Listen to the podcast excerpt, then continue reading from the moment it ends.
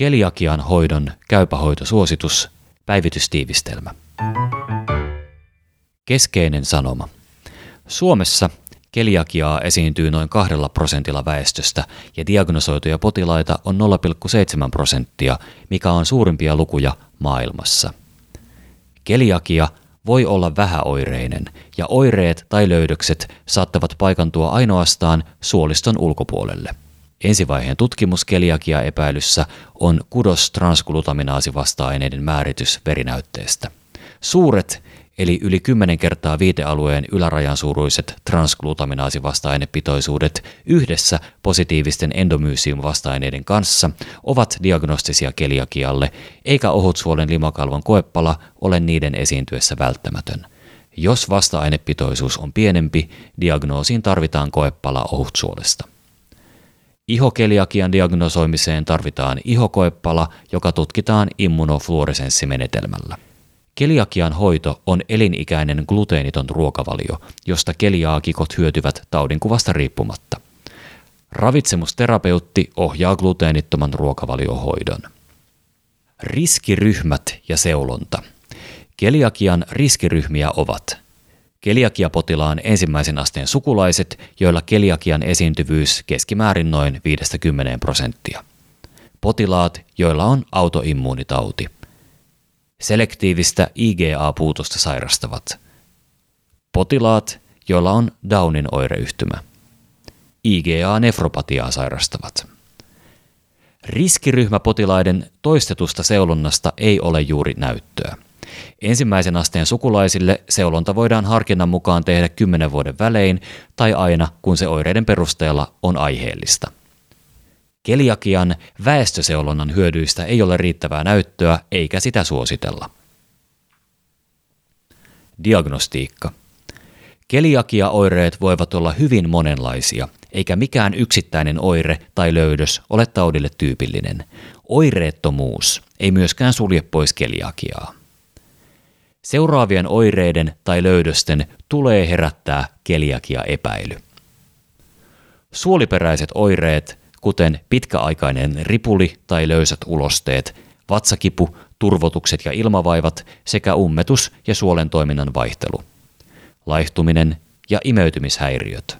Suolen ulkopuoliset oireet, kuten voimakkaasti kutiseva pienirakkulainen ihottuma, hampaiden kiilevauriot, nivelkivut ja turvotus, osteoporoosi, kasvuhäiriö ja viivästynyt murrosikä. Keliakia-tutkimukset suositellaan aloitettavaksi määrittämällä seerumin IgA-luokan kudostransglutaminaasivasta-aineet. Gliadiinivasta-aineet eivät sovellu diagnostiikkaan. Selektiivistä IgA-puutosta sairastavilla seulontamenetelmänä voidaan käyttää IgG-luokan kudostransglutaminaasivasta-aineiden määritystä. Muulloin IgG-luokan vasta-aineita ei ole tarpeen määrittää. Käytössä on myös transglutaminaasi- ja peptidigliadiinivasta-aineisiin perustuvia pikatestejä. Positiivinen pikatestitulos tulee varmistaa spesifisellä laboratoriotestillä, eikä negatiivinen pikatestin tulos sulje pois keliakiaa. Huomattavan suuret eli yli 10 kertaa viitealueen ylärajan suuruiset transglutaminaasivasta-ainepitoisuudet ovat hyvin vahva merkki keliakiasta. Keliakia-diagnoosin tekemiseksi tällainen vasta-ainelöydös varmistetaan määrittämällä serumin IgA-luokan endomysium-vasta-aineet.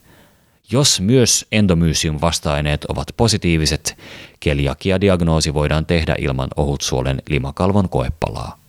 Elleivät edellä mainitut vasta-aineperusteiset tutkimukset ole johtaneet diagnoosiin, keliakia-diagnoosi perustuu ohutsuolen koepalalöydöksiin. Keliakialle diagnostiset löydökset ohutsuolen koepalan tutkimuksessa ovat limakalvon suolinukkavaurio, johon liittyy kuopakkeiden liikakasvu, sekä tulehdus epiteelissä ja lamina propriassa. Kudosnäytteen laatuun on kiinnitettävä erityistä huomiota, sillä muutoin lievä villusatrofia saattaa jäädä huomaamatta ja vinoleike voi toisaalta johtaa myös väärään positiiviseen diagnoosiin. Usean ohutsuolinäytteen ottaminen parantaa diagnostiikkaa. Keliakia-epäilyssä tulisikin ottaa ainakin neljä näytettä. Ihokeliakia epäilyssä diagnoosi varmistetaan ihottuman vierestä terveeltä iholta otettavalla koepalalla, josta tehdään suora immunofluoresenssivärjäys. Negatiiviset keliakia-vasta-aineet eivät sulje pois ihokeliakiaa.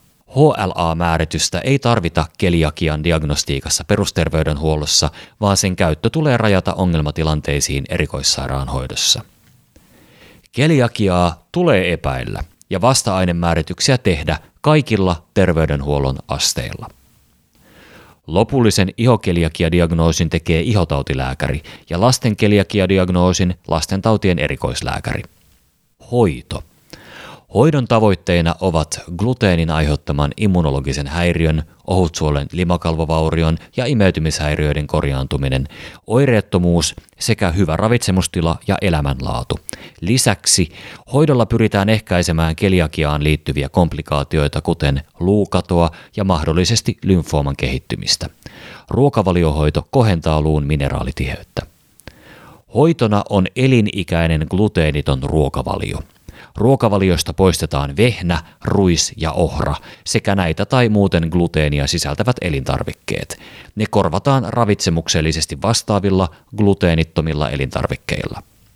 Ravitsemusterapeutin ohjaus annetaan kuukauden kuluessa diagnoosista ja optimitilanteessa toisen kerran ruokavaliohoidon kestettyä kolmesta kuuteen kuukautta.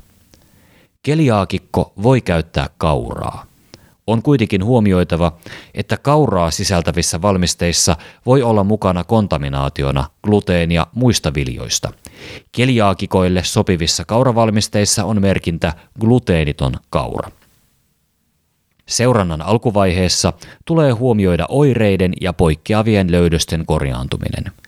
Kudos, transglutaminaasi tai endomysium vasta-aineita voidaan käyttää ruokavaliohoidon vasteen seurannassa, jos vasta-ainearvot ovat olleet suurentuneita ennen gluteenitonta ruokavaliota. Ensimmäinen kliininen ja serologinen seuranta suositellaan aikuisilla tehtäväksi viimeistään vuoden kuluttua. Lapsilla seuranta toteutetaan tapauskohtaisesti. Suosituksen on laatinut suomalaisen lääkäriseuran Duodeckimin ja Suomen gastroenterologiyhdistys ryn asettama työryhmä puheenjohtajanaan Katri Kaukinen. Lukijana Kari Hevossaari.